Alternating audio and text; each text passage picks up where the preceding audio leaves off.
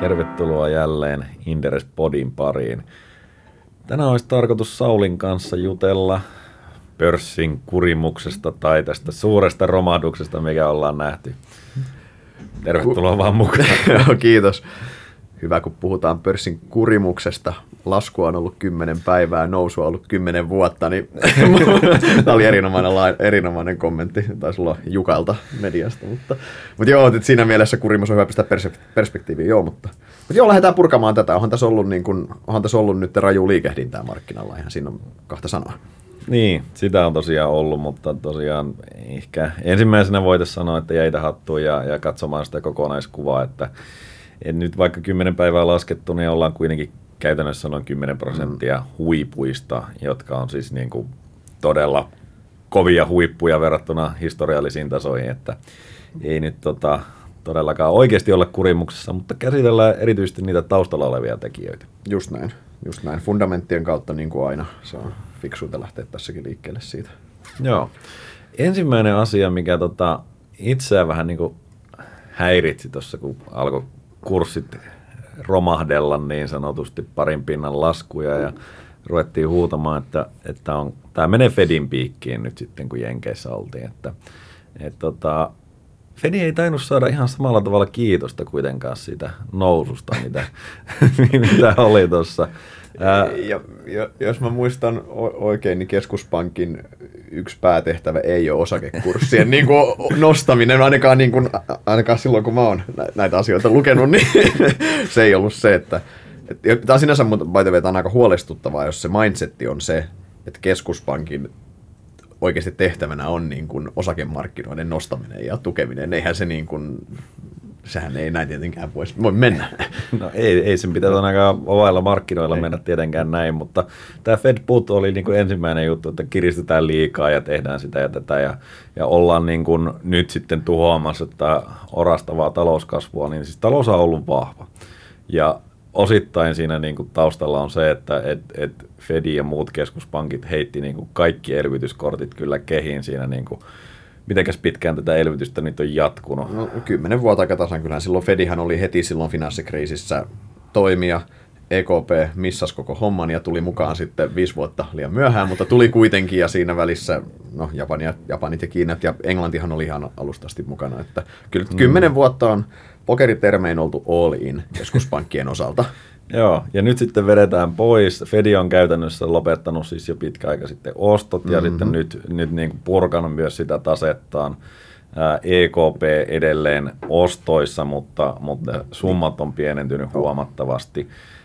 ja Fedi on nostanut jopa sitä ohjauskorkoa tässä Fedi on, nostanut, Fedi on nostanut ihan kunnolla. Se on ehkä, kun se on, sitä on tehty jo niin pitkään sitä nostamista, tämähän on ollut tosi pitkä nostosykli Fedillä, niin moni on ehkä vähän unohtanut sitä, että Fedin korkohan on ihan järkevällä tasolla itse asiassa jo.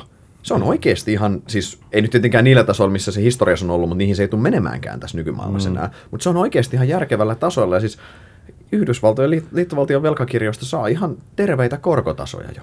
Joo. Ihan aidosti. Tämä, niin kuin, se on, tämä, kun se tapahtuu tälle pikkuhiljaa, niin se ehkä vähän menee joiltain ohi. Ja tämä on just se, mihin mä niin kuin omalla tavallaan halusin viedä tämän keskustelun, että nyt ollaan niin kuin tuolla kolmen prosentin tasolla, okei, okay, parivuotinen on jotakin 2,8, 2,9 ja sitten kolmessa puolessa suunnilleen oli kymmenvuotinen. Joo. Niin ne on ihan järkeviä, niin kuin järkeviä tasoja. Ja nyt sitten puhutaan, että ollaan liikaa tehty liian nopeasti ja, ja niin edelleen. Mutta siis toki voi olla, että, että Fedi on, on liikaa etukenossa, mutta ei se nyt niin kuin, ei tätä niin kuin Fedin piikkiin minun mielestä voi millään tavalla laittaa, vaan markkinoiden pitäisi ottaa sitten sitä aikaisempaa hinnoittelua, mikä on perustunut äärimmäisen alsille koroille ja sille, että sulla ei käytännössä ole vaihtoehtoja, mm. niin pitäisi sitten hyväksyttävä arvostustaso hieman laskea. Joo, ja markkinahan on toiminut just näin. Markkina on toiminut liikuttavan oikein itse asiassa tässä, että hyväksyttävä arvostustaso on vedetty pikkuhiljaa markkinalla alas. Ja, siis, ja se, että jos miettii toisinpäivältä Fedia, että mitä muuta Fedi voisi tehdä? Sulla on täystyöllisyys käytännössä – hyvin mm. pitkälti. Jos halutaan työllisyysasteita vielä, haluttaisiin työvoiman ulkopuolelta lisää porukkaa, niin se on poliittinen päätöksenteko-ongelma. Fedi ei sitä asiaa, Fedi ei lapiamalla rahaa markkinalle, Fedi ei niitä ihmisiä saa työvoimaan, vaan se on niin työvoimapoliittinen asia, eikö niin? Mm. Ää, talous kasvaa, ottaen huomioon talouden rakenteet, se kasvaa erittäin voimakkaasti, on kasvanut hyvin, hyvin lähellä varmaan sitä maksimivauhtia. Samaan aikaan sulla presidentti elvyttää lisää vielä käytännössä veronalennuksien mm. kautta. Mitä, mitä muuta keskuspankki voi tässä tilanteessa tehdä, kun nyt kun inflaatio alkaa vielä nostaa päätään hiljalleen, mm. mikä on ollut se keskeinen syy, miksi ei itse asiassa haikattu enempää. Mitä muuta keskuspankki voi tehdä kuin nostaa tässä ja kiristää ja yrittää normalisoida sitä rahapolitiikkaa ja tilannetta, jotta seuraavassa laskumarkkinassa – tai taantumassa käytännössä olisi jotain ammuksia siellä niin. työkä. Tai... Ei, ei, ei oltaisi ihan housut kintuissa niin. siinä vaiheessa, kun tarvii jotain tehdä. Niin kuin miksi Euroopan, Euroopan, Eurooppaan tällä hetkellä. Hyvin todennäköisesti. Tai ainakin tällä hetkellä jo, ja emme niin kuin, hyvässä lykyssä keritään lopettaa ohjelmat. Joo. Niin, niin. Just näin, mutta tässä niin päästään sitten toiseen teemaan. Äh, käsitellään vähän lisää tuota korkojen ja arvostasojen yhteyttä myöhemminkin, mm-hmm. mutta, mutta siis toinen teema on ollut sitten kauppasota. Ja mun mielestä tämä, tämä niin kuin Trumpin kommentti Fedin kiristämisestä on just sitä, että se itsekin tietää, että se on niin kuin ryssinyt tuon kauppasota homman aika hyvin ja se haluaa tietenkin siitä distract the audience, että ei, ei niin kuin kiinnitetä huomiota siihen, että sielläkin on selkeitä ongelmia, mitkä, mitkä niin kuin näkyy tällä hetkellä ja, ja tota, hiljalleen siis heijastuvat vasta talouteen. Talous on, siis meillähän ei ole ollut vielä niin kuin oikeastaan tariffeja tai, muita, tai tulleja niin kuin hyvinkään, ne on ollut pari kuukautta voimassa, mm-hmm. niin kuin valtaosa. Ja sitten lisää on mahdollisesti tulossa, mutta niin kuin, nyt jo nähdään, että tämä ei yllättäen ollutkaan hyvä, hyvä juttu niin kuin maailmantalouden kannalta. Ja niin, toisin, kuin Trump, toisin kuin Trumpi sanoi, niin kauppasodat ei ole helppoja voittaa, niin kuin niin. hän sanoi, niin. mutta siis, joo ja siis, siis ei tietenkään kauppasodat, se niin kuin, ei varmaan, maailmasta ei varmaan löydy, ei, tuskin löytyy kovin monta ekonomistia, ketkä ketkä ei olisi sitä mieltä, että kauppasyöt on hyvin haitallisia taloudelle ja tämmöiset niin protektionismi haittaa. Mä olen lähes, lähes varma, että 95 prosenttia niistä on niin Trumpin ekonomisteja. Joo, ei, mutta, joo, joo, mutta oikeasti ka- kaikki on, niin kuin, tämä, on, tämä on asia, mistä on hyvin selkeä konsensus kaikkien taloustieteiden oikealla ja vasemmalla käytännössä näkemys, eikö niin, että protektionismi on pahaa. Ja nyt mehän ollaan ajauduttu tilanteeseen, missä meillä on kaksi vahvaa vastapuolta ja kumpikaan ei oikein tunnu perääntyvän tästä ja kumpikaan ei suostu ottamaan tappiota, niin kyllähän tässä, mm. vaikka niin kuin järki sanoo, että se, näin ei pitäisi mennä, niin kuin tässä oikeasti on iso riski siitä, että lopputulos on se, että mitataan, että kumpi häviää enemmän. Mm. Että tämmöinen perinteinen, että jos kaveri häviää sen, niin sä voit maksaa sitä 50, mikä on sinänsä ihan, ihan no, suhteellisen hölmö yhtälö, koska molemmat hävis. Mutta se, jos aletaan tähän, tähän suuntaan mennä, niin tämä on tosi huolestuttava kehitys totta kai. Mm. Ja Trumpillahan on niin kuin ylivoimaisesti parhaat kortit tässä sinänsä. Niin kuin, että oh. mä, mä ymmärrän, että se, se uhittelee ja yrittää saada niin kuin sitä ja, ja niin kuin toisellakin puolella on nyt valitettavasti vain sellainen herra, joka pitää itseään vähintäänkin Jumalasta seuraavana. Mm. Että, että tämä niin kuin, ja, ja on oikeasti iso talous, on niin kuin paljon firepoweria sielläkin puolella. Niin kuin, ei, ei Kiina ole todellakaan mikään sellainen, että sitä voidaan vaan työnnellä tuolla niin kuin koulukiusaaja konsanaan. Eli tota, aika hankala tilanne kokonaisuudessaan. Ja tämä on, mä ymmärrän, niin kuin, että tässä markkinat on ehkä vähän, niin kuin, vähän niin kuin otettu aina silleen, että otetaan yksi kerrallaan ja olotetaan, että järki voittaa. Että yes. se niin kuin, tilanne korjaantuu. Ja nyt sitten viime päivinä oikeastaan vasta mun mielestä on ollut enemmän sitä, että et, et, niin kuin Farsin varten otettavat tahot on sanonut, että hei, tässä on itse asiassa tosi niin kuin, tosi hankala tilanne. Mm. Että tämä voi kärjistyä edelleen, tämä voi niin kuin mennä pitkälle ja tää, tällä voi olla sitten niin kuin niitä suuria vaikutuksia. Kyllä. Ja me ollaan puhuttu siitä niin kuin oikeastaan kyllästymiseen asti, että miten tällä voi olla. No nyt se näyttää, että sillä mm. niin kuin, se on ehkä jopa todennäköistä, että sillä tulee olemaan. Kyllä. Se on ehkä mikä sijoittajien on tärkeää ymmärtää, että ne vaikutuksethan ei todellakaan rajoitu vaan niihin tariffeihin. Et ajatellaan, että laitetaan nyt teräkselle tariffit vaikka, mikä on terä, teräksen vienti tai tuonti kokonaisuudessa, ei se nyt niin koko talouden kannalta ole mikään hirveän merkittävää siis kuvassa, ja varsinkin kun se ei koske kaikkia teräslajeja näin, eikö niin? Mutta ne kerrannaisvaikutukset on se juttu tässä. Eli tavallaan se, että yritykset katsoo, että nyt epävarmuus kasvaa, ei, ehkä me ei vielä investoida, lykätään vähän investointeja, koska ei tiedetä, mihin tämä homma menee. Yritykset pistää investoinnit jäihin, ne vähentää palkkaamista tavallaan, jotkut yritykset alkaa ehkä vähän säästämään ylimääräistä. Tää, se pyörä lähtee pyörimään väärään suuntaan tässä. Mm. Ja se ei, se ei tarkoita tavallaan, että, että se, se, se tulee, se tulee niinku tavallaan sieltä kerrannaisvaikutusten kautta, eikä niinkään niiden absoluuttisten tullien, että niitä, niitä tullit tai tariffit romauttaisi tämän talouden. Niin. Eihän ne, niin kuin, ne vaan kiihdyttää lopulta inflaatio itse asiassa. Jos me oikeasti niin kuin mietitään, mitä jos kaikille Kiinan tuontitavaroille Yhdysvallat laittaisi tullin, niin käytännössä mitä tapahtuisi, niin ne, jotka pystyisivät niin kuin Yhdysvalloissa, niin ne hinnoittelisi sen uudelleen sen tuotteen mm. lopputuotteeseen. Eli toisin sanoen, ne, joilla on hinnoittelun voimaa, niin ei, ei merkitystä muuta kuin inflaation kautta. Yes. Ja sitten ne, joilla ei ole sitä hinnoittelun voimaa niin paljon, ja tässä on itse asiassa mun väittämän mukaan ainakin suuri, suuri osa, koska kannattavuudet on niin kuin historiallisen vahvoilla tasoilla Yhdysvalloissa, mm. niin ei sinne niin kuin ihan helppoa vaan laittaa niin kuin lisäkustannuksia ei. ja nostaa koko ajan hintoja niin niillä sitten kannattavuus tulee alaspäin. Ja se on itse asiassa aika normaali tilanne tässä, jos ajatellaan niitä tämän hetken historiallisen korkeita kannattavuuksia, että et, et näin tapahtuisi. Mm-hmm. Ja se tietenkin taas näkyisi tuloskasvussa. Kyllä. Mutta tota... Mut ehkä pointtina tuosta protektiivisesta kauppasodasta se, että siis se, se riski on kasvanut koko ajan tässä ja nyt on e-, entistä me molemmat kyseenalaistetaan entistä enemmän sitä argumenttia, että voittaako järki. Vaikka sen pitäisi voittaa, niin se ei välttämättä niin. voita tässä. Mä oon, mä oon itse uskonut tähän asti, että järki voittaa pisteitä. Ei, ei kukaan ole niin hölmö, että veisi tämän homman loppuun asti. Mm. Mutta nyt, katsotaan, nyt niin kuin, niin kuin sanoit, niin viimeksi IMF varoitti tästä, oliko se teille? Niin, siis äh, käytännössä toi niin kuin, siis Kiina on ensimmäinen, joka kärsii. Ja mä väitän tällä hetkellä, että Kiinan kasvuluvut ei ole lähelläkään sitä, mitä ne niiden papereissa lukee ja mitkä raportoidaan. Siis, ää, ja me ollaan niin kuin, tosiaan pari kuukautta vasta tässä, tässä niin kuin, aidossa tullimaailmassa, jossa nyt on joku osuus hmm. siitä kokonaisuudesta. Ja se jo vaikuttaa. Ja se tulee niin kuin, tosiaan sanoit aikaisemmin niitä kerrannaisvaikutuksien kautta, niin tämähän aiheuttaa niin kuin yhtiöille – kun meillä on käytännössä globaalit toimitusketjut näinä päivinä. Mm-hmm. Ja Kiina on yllättäen niin kuin tällaisena... Solmukohdassa siis. niin, mm-hmm. niin, siis valmistavan teollisuuden niin kuin maailman tehdas. Yes. Niin tota, se on käytännössä kaikessa mukana. Ja sitten sä mietit sitä toimitusketjua uudelleen ja mietit, että onko tässä nyt joku seuraava paikka kilpailukykyisempi. Ja, sä mietit, että no okei, mä olisin investoinut Kiinaan tehtaan, mutta nyt mä en oikeastaan tiedä, mitä teet. Niin yhtäkkiä meillä on niinku yhtiöt ihan eri tilanteessa, koska nehän on myös niinku valtaosin odottanut, että järki voittaa. Ja nyt ne joutuu kyseenalaistamaan sitä, että hetkinen, ja tosiaan lykkäämään mahdollisesti niitä investointeja ja muita tällaisia asioita. Niin, niin mm. hankala tilanne kokonaisuudessaan. Kyllä. Okei, tota, ehkä ei kauppapolitiikasta sen enempää. Mennään, mennään talousnäkymiin. Joo.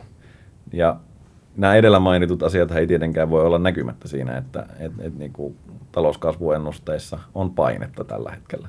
Siis kyllähän se tilanne, voisi jopa väittää, että se tilanne, missä me oltiin sanotaan vuosi sitten, ää, vähän vuosi kaksi sitten, oli tavallaan oli hyvin poikkeuksellinen. Me, meillä tuli tilanne, missä koko maailman talous oikeastaan kasvoi synkassa keskenään hyvin voimakkaasti. Meillä oli, miksi Eurooppa kasvoi yli, selvästi yli trendin, Yhdysvallat kasvoi yli trendin, Japani kasvoi yli trendin, Kiina hetkellisesti veti taas todella, todella hyvin. Meillä oli oikeastaan ihan poikkeuksellinen tilanne siinä. Maailmantaloushan kasvoi ihan fantastisen hyvin siinä Joo. hetkellisesti. Mutta nythän se näkymähän on heikentynyt siitä jonkin verrankin. Niin, ja siis tämä vuosi, niin, niin tästähän piti tulla ihan timanttinen vuosi. Yes. Ää, siitä on tullut Yhdysvalloissa vahva, Eurooppa on vähän sakannut koko ajan, mm. ei ole mm. päästy oikein sinne. Kiina, no Kiinan luvut on... Kuka tietää oikeastaan, niin, mutta... Se, ottaa huomioon, miten, miten Kiina on lisännyt elvytystä tässä koko ajan, niin kyllähän se yleensä signaloi toki sitä, siitä, että ne numerot ei ole sitä, mitä he itse haluaisi niiden olevan. Just näin. Eli, eli tota, hankaluuksia on, ja kuitenkin niin kuin, okei, okay, eihän me nyt odotetakaan, tai ekonomistit ei odota, että, että talouskasvu kiihtyisi, siis se on selvää, että tässä mm-hmm. niin kuin ollaan huippuvuodessa, mutta miten paljon se hidastuu sitten? Niin jos miettii vaikka, mennäänkö pääalueet, Joo, Yhdysvallat. Niin kuin, no ensimmäinen asia on se, että tänä vuonna veropuustit, erittäin suuri vaikutus niin kuin aktiviteettiin, tuloskasvuun ja, ja niin kuin kokonaisuudessaan erittäin hyvä pöhin. Korkojen nousu hidastaa auttamatta taloutta siellä koko ajan. Just kai näinhän se, se yhtälö on suhteellisen yksinkertainen. Se on, ja samaan aikaan kasvetaan vielä yli, yli trendikasvun käytännössä. Niin, ja sulla on täystyöllisyys yes. käytännössä. Ei mikä niin ruokkii inflaatiota todennäköisesti, minkä pitäisi kaiken järjen mukaan ruokkia taas korkojen nousua lisää ja antaa painetta sinne. Niin. Eli joko pitäisi keksiä joku uusi temppu, jolla, jolla saadaan niin kuin ensi vuonnakin tämä. Mä en tiedä, Trump on puhunut sitä infrahankkeesta tietenkin koko ajan, tai niistä mm, joo. järkyttävistä. Ja se, infra, ja se infrahanke ei ole siis muuri tässä, vaan, vaan nää, ihan tämä massiivinen tieverkoston kunnostaminen, siitähän käytännössä puhutaan. Joo, niin raidin, ja tämä, no ylipäänsä muunkin infran toki, mutta ti, mm. tiet on nyt se yleisimmin puhuttu niin. luonnollisesti. Ja, ja satamat ja tällaista. Joo, niin ja... Mutta tota, voi olla, että se sieltä periaatteessa sitten tulisi, mutta niin kuin sanotaan, että näillä korteilla, mitä nyt on, niin, niin taloudella on vain yksi suunta, että se heikkenee se talouskasvu mm. tosta. Se ei tarkoita sitä, että se romahtaisi. Ei. Tässä ei ole tarkoitus niin kuin mitään piruja maalalla seinälle, ei. mutta trendistä jos puhutaan, niin... Se on, se on hidastumaan päin, se on ihan selvä. Joo. Sitten Eurooppa on varmaan seuraava looginen ottaa. Niin. Täytyy sanoa, että Euroopan suhteen niin mä, mä niin olen yhä pessimistisempi omalla tavallaan siitä, että Euroopasta olisi semmoiseksi ajuriksi niin kuin mihinkään suuntaan Ei. varsinaisesti. Että Eurooppa kyllä pysyy mukana sitten, kun, kun mennään, mm. mutta, ja siellä on niin kuin vahvoja vientivaltioita, niin kuin Saksa ja, ja tota, mutta niin kuin rakenteet on yleisesti vaan niin jumissa, eikä tässä ole mitään tapahtunut Ei. oikeastaan semmoista suurta muutosta siitä, mikä oli aikaisemmin eurokriisin aika. Siis tämä on mun mielestä ihan keskeinen pointti Euroopassa. Tämä on se, mistä mä oon itse niin kuin sijoittajana – kaikkien eniten huolissaan pitkällä aikaa. Mä en nyt puhu siis kolmen kuukauden tai kuuden kuukauden tai vuoden näkymistä, vaan sanotaan niin kuin kymmenen vuoden periodi, mistä mä eniten huolissaan just Euroopan tilanne, mikä mä nyt on ennenkin sanonut. Mutta siis eurokriisin jälkeen keskuspankki tuli peliin ja sanoi, että whatever it takes, tämä historiallinen lause Dragilta, että hän, hän pelastaa ja pitää homman kasassa, yrittänyt koko ajan siirtää vastuuta poliitikoille, että korjatkaa rakenteet, tämä ei toimi näin. Poliitikot istunut käsiensä päällä. Sitten tämä globaalin talouden sykli on vähän niin kuin puoli vahingossa tukenut Eurooppaa, että meidän talous yhtäkkiä alkoi kasvaa yli trendin. Me kasvettiin mm. paljon voimakkaammin, mitä Euroopan piti ikinä pystyä kasvamaan. Me kasvetaan edelleen itse asiassa tosi siihen nähden niin, erittäin, siis meillä, erittäin hyvin. Meillä menee hyvin Meillä edelleen. menee todella hyvin. Ja tässä ympäristössä mä, silloin, olisi ollut erinomainen ikkuna viedä rakenneuudistuksia läpi, kun hom, talous rokkasi. Se oli, mm. tai rokkaa nyt vieläkin, mutta toki hidastumaan päin. Mitä tehdään? Istutaan käsien päälle ja toivotaan, että ne ongelmat ei tule sitä maton alta esiin. Niin. No arvaan mitä, sieltähän ne tulee esiin, sieltä on yksi tullut. Italia tuli esiin sieltä, mä, tiedän, mä varmaan Italia ei varma, varsinaisesti sen maton alle ikinä taidettu saadakaan. mutta... Ei, Italia oli sellainen niin kuin kunnon ongelma köntti siinä kaikkien nähtävillä, mutta kaikki vaan katsoi vähän Kaik, Kaikki on just näin, kuka, kuka ei katsonut sitä kohti, vai ei uskaltanut katsoa sinne. mutta siis, mut, mut pointti, joo, siis tähän nyt Italia oireilee tällä hetkellä jo, totta kai. Siis tämä poliittinen riski on taas realisoitumassa siellä. Italian korot on noussut suhteellisen huolestuttavalle tasolle jo itse asiassa siinä mielessä huolestuttavalle tasolle. Et sillä ei ole käytännössä mitään maksukykyä tuolla niin, tasolla. Niin siihen näin, joo, siihen näin kyllä. Ja siis Siis ei Euroopassa edelleen siis nämä keskeiset ongelmamaat. Italiassa on tehty, Italia nyt on totta kai, siellä ei ole, siellä ei ole tehty, te, tehty edelleen, no Kreikka on luonnollisesti edelleen, se on pieni maa, mutta se on kuitenkin edelleen ongelma. Ylipäänsä meillä on Euroopassa, niin, niin euroalueella siis... valtavasti rakenteellisia ongelmia. Jollekin Espanjalle pisteet, että Espanja korjas ongelmansa. Joo, isossa suuressa, kuvassa. Su, suuressa osassa, niin kyllä. Sehän ne vaikuttaa, niin kuin, on. tai on ollut hyvässä kasvussa ja, ja tervehtynyt, on. ja niin kuin ne rakenteet on. siellä vaikuttaa paljon paremmin. Ranskassa on yritetty tehdä, mutta hyvin vähän on saatu aikaan. Macronille pisteet siitä, että se on kyllä oikeasti yrittänyt niin kuin viedä tätä koko, koko Eurooppaa omalla tavallaan eteenpäin, oh. mutta mitä sitten loppujen lopuksi jää käteen, niin eipä, Aika nyt, vähän. eipä nyt hirveästi. Mut niin, mutta tämä on tosiaan se, Euroopan, Euroopassa ehkä point, se, jos mennään takaisin tähän lyhyempään kuvaan vielä, niin siis joo, talous on hidastumassa päin ihan tämän globaalin talouden syklin myötä. Me ollaan siitä hyvin riippuvaisia, niin kuin sanoit, Euroopasta ei ole veturiksi mm. itsessään, vaan Eurooppa on se, Eurooppa hyötyy vaan siitä muiden mukana on, on siinä. Ää, me, meillä on itse asiassa Saksalla samoja ongelmia kuin Yhdysvalloilla, puhutaan, on täystyöllisyyttä YMS, siellä on mm. oikeasti näitä tiettyjä talouden ylikuumenemisilmiöitä alkaa olla – niin, siis Saksan korkojahan pitäisi olla jotain ihan muuta. Niiden pitäisi olla vähintään siinä jenkkisyklissä, niin kuin jos yes. ajatellaan. Ja sitten Mut toisaalta, jos Italia olisi siellä, niin... It, Itali, niin joo, just näin, niin se ei taas tämä, kun vastaan ongelma. Mutta lyhyellä aikavälillä Euroopan kasvu hidastuu, mutta se, se, on, ja se, on, se palaa ennen lähemmästä trendikasvua, mitä se on käytännössä, mihin se nyt on palaamassa jo. Ja sitten se on hyvin riippuvainen siitä, mihin maailmantalous menee. Ongelmia ei ole korjattu. ikkuna ongelmien korjaamisen alkaa olla kiinni hiljalleen. Eurokriisi 2, nykyisillä spekseillä niin eurokriisi 2.0 tulee, jos, mutta se on kysymys joskus, siis sitähän voidaan potkia siis 50 vuotta tarvittaessa eteenpäin, jos keskuspankki niin. hoitaa ja poliittiset riskit ei realisoidu pahemmin, mutta tämä on tämä Euroopan ny normaali. Aina jännitetään seuraavia vaaleja käytännössä jossain maassa. Niin, ja siis toi on just, niin kuin, jos mennään takaisin vähän siihen keskuspankkiin, niin nyt tosiaan, kun sitä elvytystä vähennetään koko ajan ja vuoden lopussa, kun se mm. pitäisi olla niin kuin kokonaan pois, että ei olisi enää niin kuin velkakirjojen ostoa, mm. niin saa nähdä, mitä tapahtuu, koska nyt e, Italia jo oireilee ja ne korot on jo noussut ja me tiedetään, että se ei käytännössä kestä sitä, mm-hmm. niin pystyykö se EKP siihen? Jos se poistuu tuolta markkinoilta, niin... No, per, no siis saa nähdä vähän, yksi, yksi vaihtoehtohan pitää muistaa, että EKP on se edelleen se whatever it takes, sisältäisi myös vaihtoehdot, rakennetaan fire, NS Firewall Italian ympärille niin sanotusti, eli Italia, niin kun todetaan Italian korkotaso tässä ja sen jälkeen me ostetaan sitä.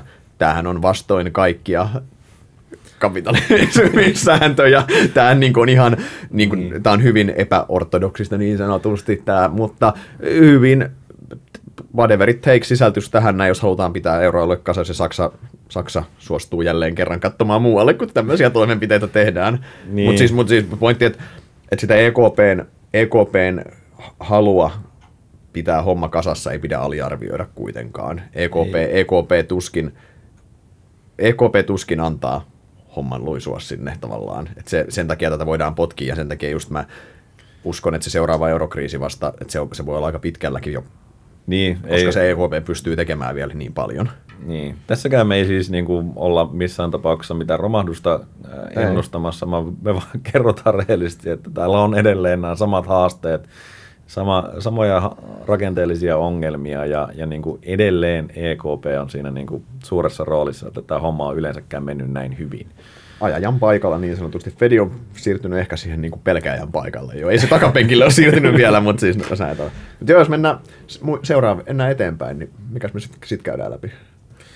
No meillä on Aasia vielä käymättä no. läpi näistä, näistä merkittävistä talousalojoista. Ja siellä mä nyt niin kuin käytännössä lähtisin Kiinan kautta sitä, sitä rakentamaan. Eli, eli tota, no Kiinassahan kaikki varmasti tietää, että viralliset luvut on, on komeita kasvulukuja ja, ja tota, sinne varmasti välillä päästäänkin, että ei siinä, ne, ne ei niin kuin aina ole harhaan johtavia. Mutta tällä hetkellä niin epäviralliset luottamusindeksit näyttää jo aika lailla jyrkästi alaspäin. Tämä kauppasota iskee niihin ensimmäisenä ja kaikista koviten.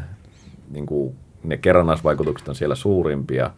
Niin heikolta näyttää niin kuin omasta mielestä. Me ollaan nähty Juanista niin kuin e- esimerkiksi, että sehän on devaluoitu mm. voimakkaasti mm. ja, ja mm. tulee jatkamaan sitä, jos tämä kauppasota jatkuu. Kyllä. Niin mä sanoisin, että, että jos kauppasotaan ei saada ratkaisua, niin Kiina tulee olemaan todella heikossa hapessa. Niin kuin, siis talouskasvu taas kerran voi olla, että se jatkuu, mutta me puhutaan nyt siitä, että että kiihtyykö se vai hidastuuko se miten voimakkaasti, mä sanoisin, että aika voimakkaasti se tulee alas. Just näin. Ja sitten vastapuolella on se, että jos sanottiin, että EKP on whatever it takes, niin vähintään yhtä whatever it takes mandaatti on myös Kiinan keskuspankilla totta kai.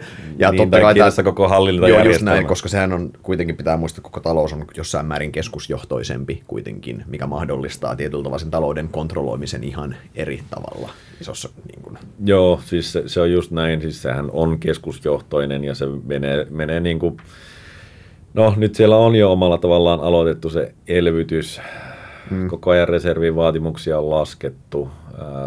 Sillä tavalla sitä varmasti saadaan niin kuin pidennettyä sitä aikahorisonttia ja Kiinassakaan, niin eihän se niin kuin ole sellainen, että se nyt huomenna lävähtää naamalle.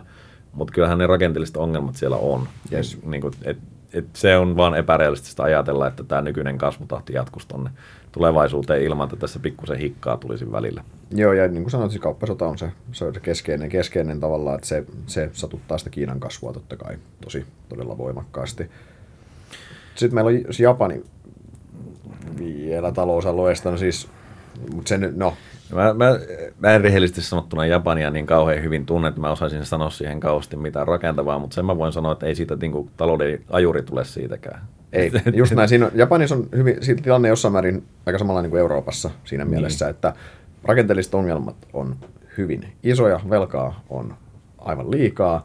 Japani kasvaa selvästi yli trendikasvu. Japanissahan by the way, tai talouden trendikasvu on vielä Eurooppaakin hitaampaa. No se johtuen demografia on demografia ihan on ihan hirveä. katastrofaalisen näköinen itse asiassa, mutta se ajatuksena tavallaan niin se, että Japani, Japani hyötyy tästä ja voi kontribuoida tähän kasvuun, mutta veturi se ei kuitenkaan Joo. ole. Ja sekin on palautumassa lähemmäksi tätä no, lähetalouden, tavallaan sitä omaa normaalikasvuaan itse asiassa. Joo, ja jos Japania mietitään, niin siis äh, se on siitä hyvä esimerkki, että miten paljon keskuspankki voi loppujen lopuksi kaikin maailman tempuilla, niin kuin, tai miten kauan se pystyy pitämään sitä systeemiä käynnissä. Eli tämän takia niin kuin esimerkiksi Eurooppaan, niin jos EKP does whatever it takes, mm. niin, niin kyllähän Japanin olisi ollut niin kuin todella syvissä kriiseissä, jos ei siellä keskuspankki olisi tehnyt ihan niin kuin, no, Ihan, ihan siis, no, poikkeuksellisia toimia. Joo, ja siis ne Japanin tosiaan puhutaan, että ostetaan, niin kuin, ostetaan niin kuin ETF ja ollaan niin kuin osakemarkkinalla jo sähläämässä mukana, kun ei ole enää Japanin valtion velkakirjoja, mitä voidaan ostaa markkinalta. Niin, siis tämä on hyvin, hyvin, se, hyvin poikkeuksellinen tilanne, mutta joo, mutta pala, mut palataan, tota, palataan siihen ehkä jossain toisessa ja- jaksossa tarkemmin. Joo, mutta mut, mut niinku, jos nyt vedetään yhteen tätä makronäkymää, niin mun johtopäätös on se, että et siis trendi on alaspäin, jos, niinku, jos ei tilanne muutu. Mm. Siis, siis muuttujia on se kauppasota, keskuspankkien toimet, jos ne jatkaa siis kiristävää politiikkaa, niin kuin ne on ainakin toistaiseksi luvanneet ja vahvasti indikoineet. Ja sitten vielä lisäksi niin toi käytännössä siis elvytys on se yksi, millä mä näkisin elvytyksen enemmän sillä, että sitten sillä siirretään niitä ongelmia, mm, mutta pystytään kyllä. siirtämään niitä hyvin pitkällekin. Kyllä. Joo, se on, toi just näin. Se, mikä on mun mielestä ehkä hyvä huomata näissä, jos mietitään näitä ongelmia, niin näähän ei ole millään tavalla uusia, näähän ei mitenkään yllättäviä. Jos mietitään korkojen nousu, ollaan koko ajan tiedetty, että Fed on, Fed on indikoinut hyvin selvästi, että he tulee nostamaan korkoja ja kiristämään politiikkaa, EKP on tehnyt samoin. Tämä on ollut täysin tiedossa. Siinä ei, Joo. ke- kenellekään ei voinut tulla yllätyksenä.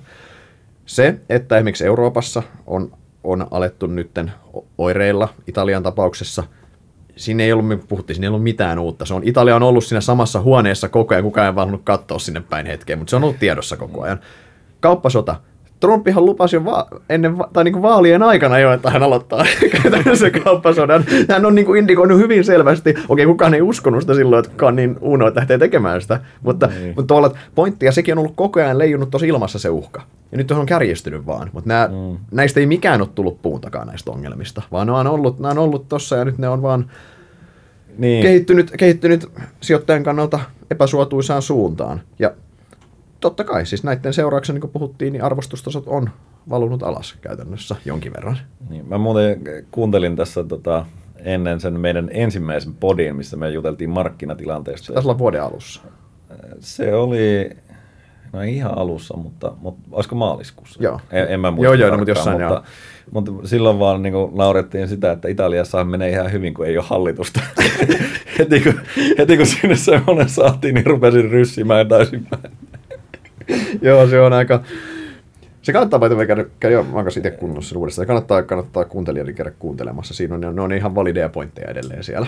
Joo, ei olla, ei olla niin kuin silleen käännetty takkeja tässä hirveästi, että et, et samat huolenaiheet. Ja näistä päästään niin kuin omalla tavallaan nyt siihen, niin kuin mit- sijoittajien kannalta mennään. Me ollaan nyt taustatettu tätä ihan riittävästi, Yes, niin, ollaan. niin tota, talouskasvun näkymät ei kauhean, niin, tai no heikkenemään päin.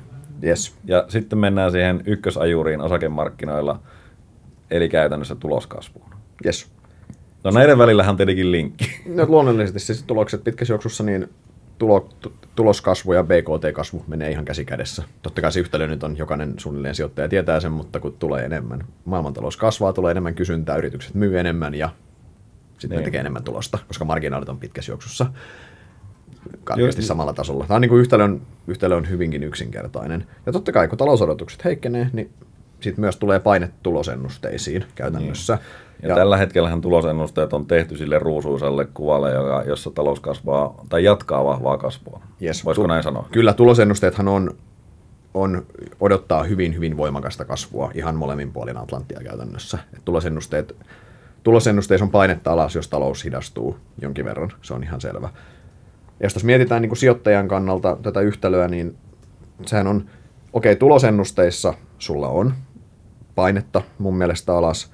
Samaan aikaan sulla on myös kertoimissa edelleen painetta, koska korot nousee. Mm. Korot nousee ja samaan aikaan riskit nousee, niin kuin yleisesti maailmantalouteen liittyen, mitkä painaa sitä sen hetkistä hyväksyttävää arvostustasoa. No totta kai jos kertoimet ja tuloskomponentti molemmat on paineessa, niin silloin myös se hintakomponentti tulee alas, eikö niin? Eli käytännössä osakekursseissa on tässä mielessä painetta. Siinä on jopa vipuvaikutus Niin periaatteessa. siinä on vähän vipuvaikutusta, joo.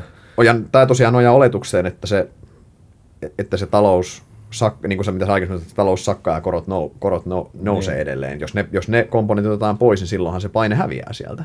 Kyllä. Eikö kyllä. niin? Mut, Tämä on varmaan semmoinen yksi, niin kuin mitä, kun me pitkään oltiin siinä tilanteessa, että on käytännössä nolla korot ja elvytys koko ajan päällä.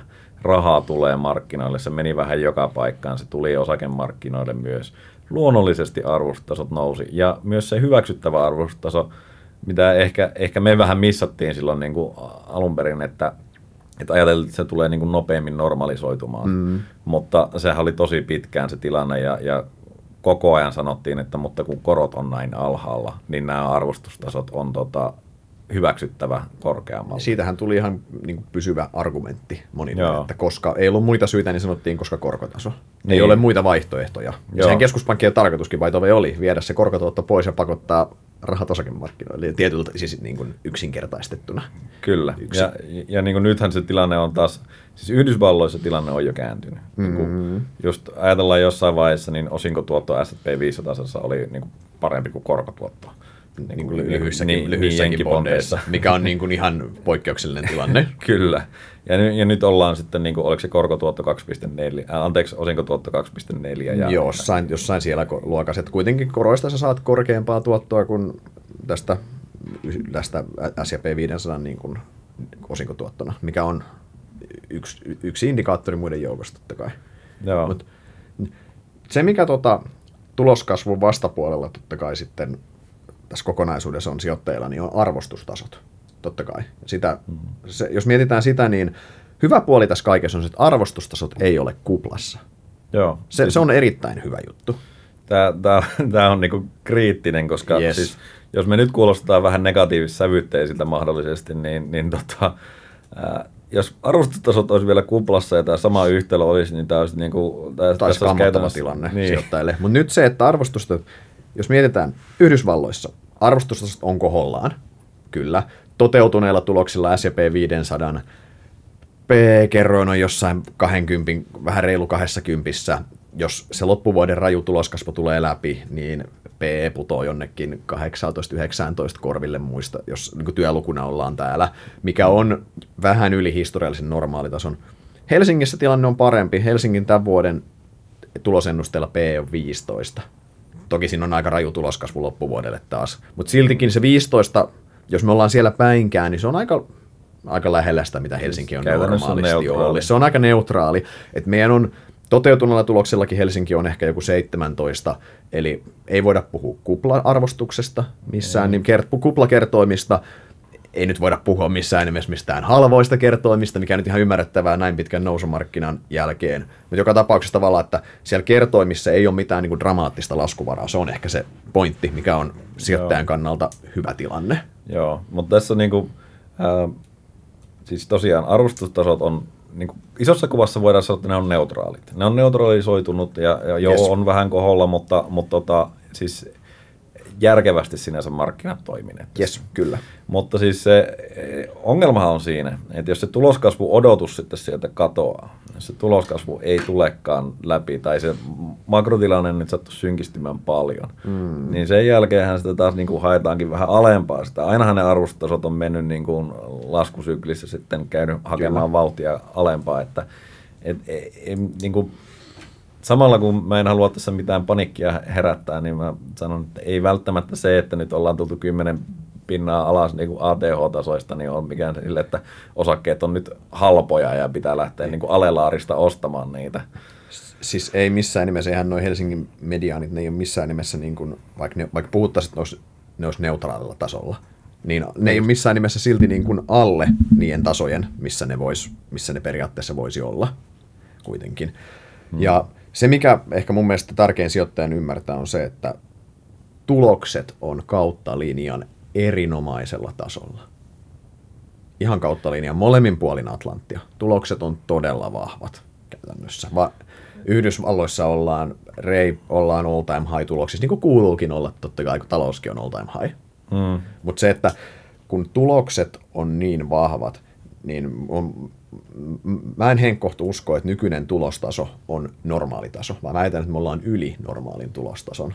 Niin, siis pahimmillaan ollaan piikkitasossa tietenkin tässä nyt. Ja, ja siis, muistetaan vähän taaksepäin, niin finanssikriisissä sitä edeltävät niin kuin P-kertoimet tai arvostotasot, niin nehän ei ollut missään massiivisessa kuplassa todellakaan, ei. ne oli vähän koholla. Mm. Niin tota, siinä mielessä tässä on niin kuin aika sama tilanne, mutta sitten kun se E-komponentti lähti ihan niin kuin...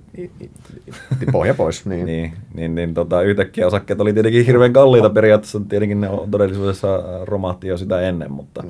ei ole tarkoitus siis nyt missään tapauksessa sanoa, että tässä on tulossa joku finanssikriisi, ei, ei, ei missään tapauksessa, mutta pointti vaan se, että se, että on, arvostustasot on normaalit, ei tarkoita sitä, etteikö osakkeet siis, voisi laskea. Siis, siis sijoittajan kannalta luonnollisesti paras tilanne on se, että sä saat halvat kertoimet ja tulokset alle niiden potentiaalin, siitähän tulee se vipuvaikutus ylöspäin. Totta kai, että sekä se hyväksyttävä arvostus nousee, että se tuloskomponentti pomppaa sieltä. Siitähän tulee niin kuin se, se on se sijoittajan home run niin sanotusti. Niin nytten sä saat neutraalit kertoimet ja koholla olevat tulokset tässä niin. yhtälössä. Eli se ei edelleenkään siinä mielessä, se ei valitettavasti siis Ihan jos sä katsot meidän kotimaista Helsingin pörssiä, katsot kuinka moni yhtiö tekee erinomaista tulosta tällä hetkellä – todella, todella moni tekee. Ihan marginaalit on todella hyvässä kunnossa, kustannusinflaatio erityisemmin vielä kiusannut, mikä on auttanut, sitä kysyntää on vahvaa.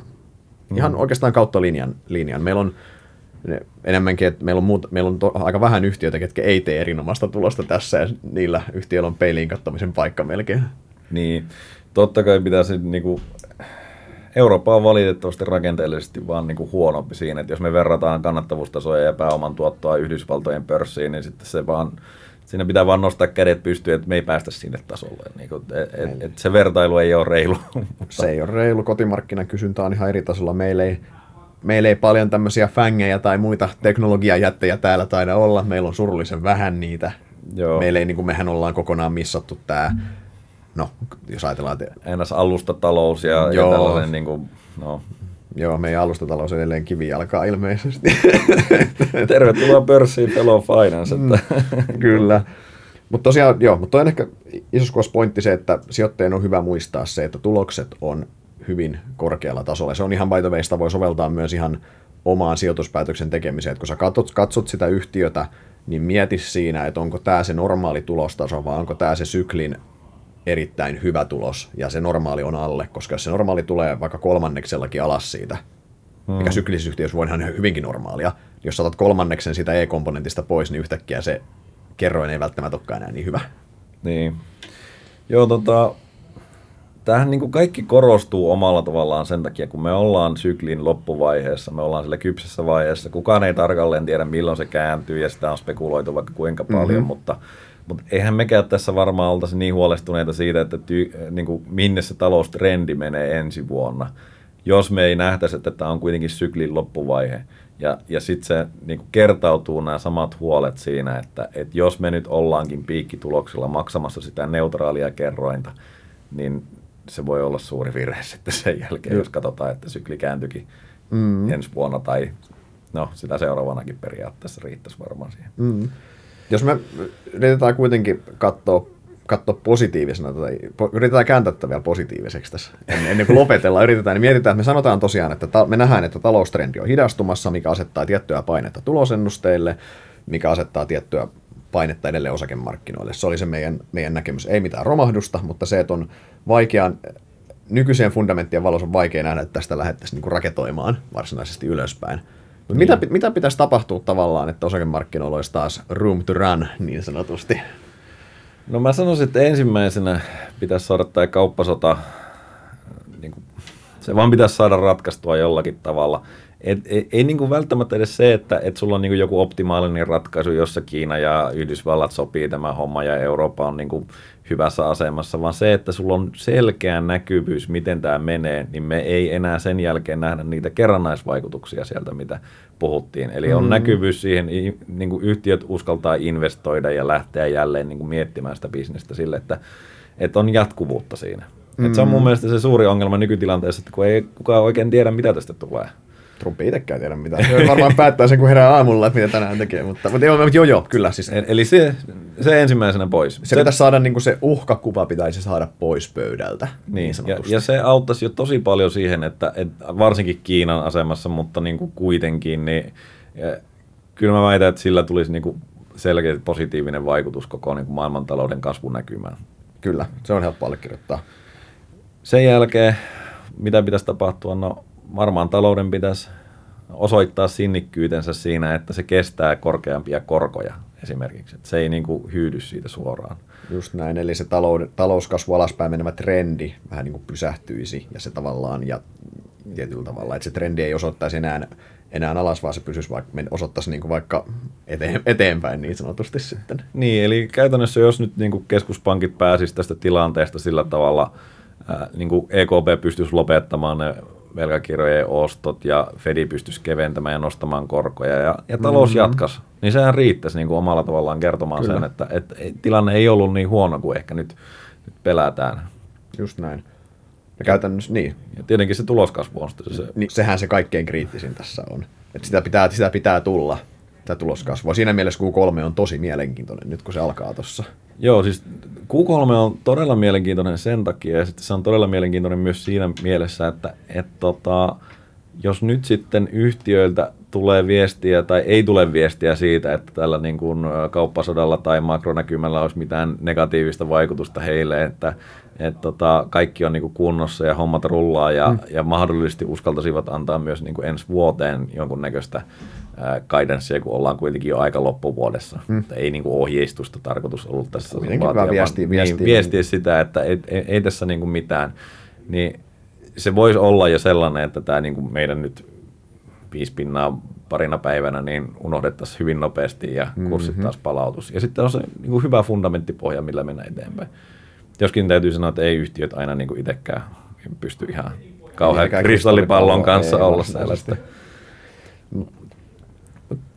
Kyllä, mutta käytännössä toihan se olisi, että ne tuloskasvuodotukset vahvistuisi, eli se maailmantalouden pohja, se näyttäisi, näyttäisi taas entistä paremmalta.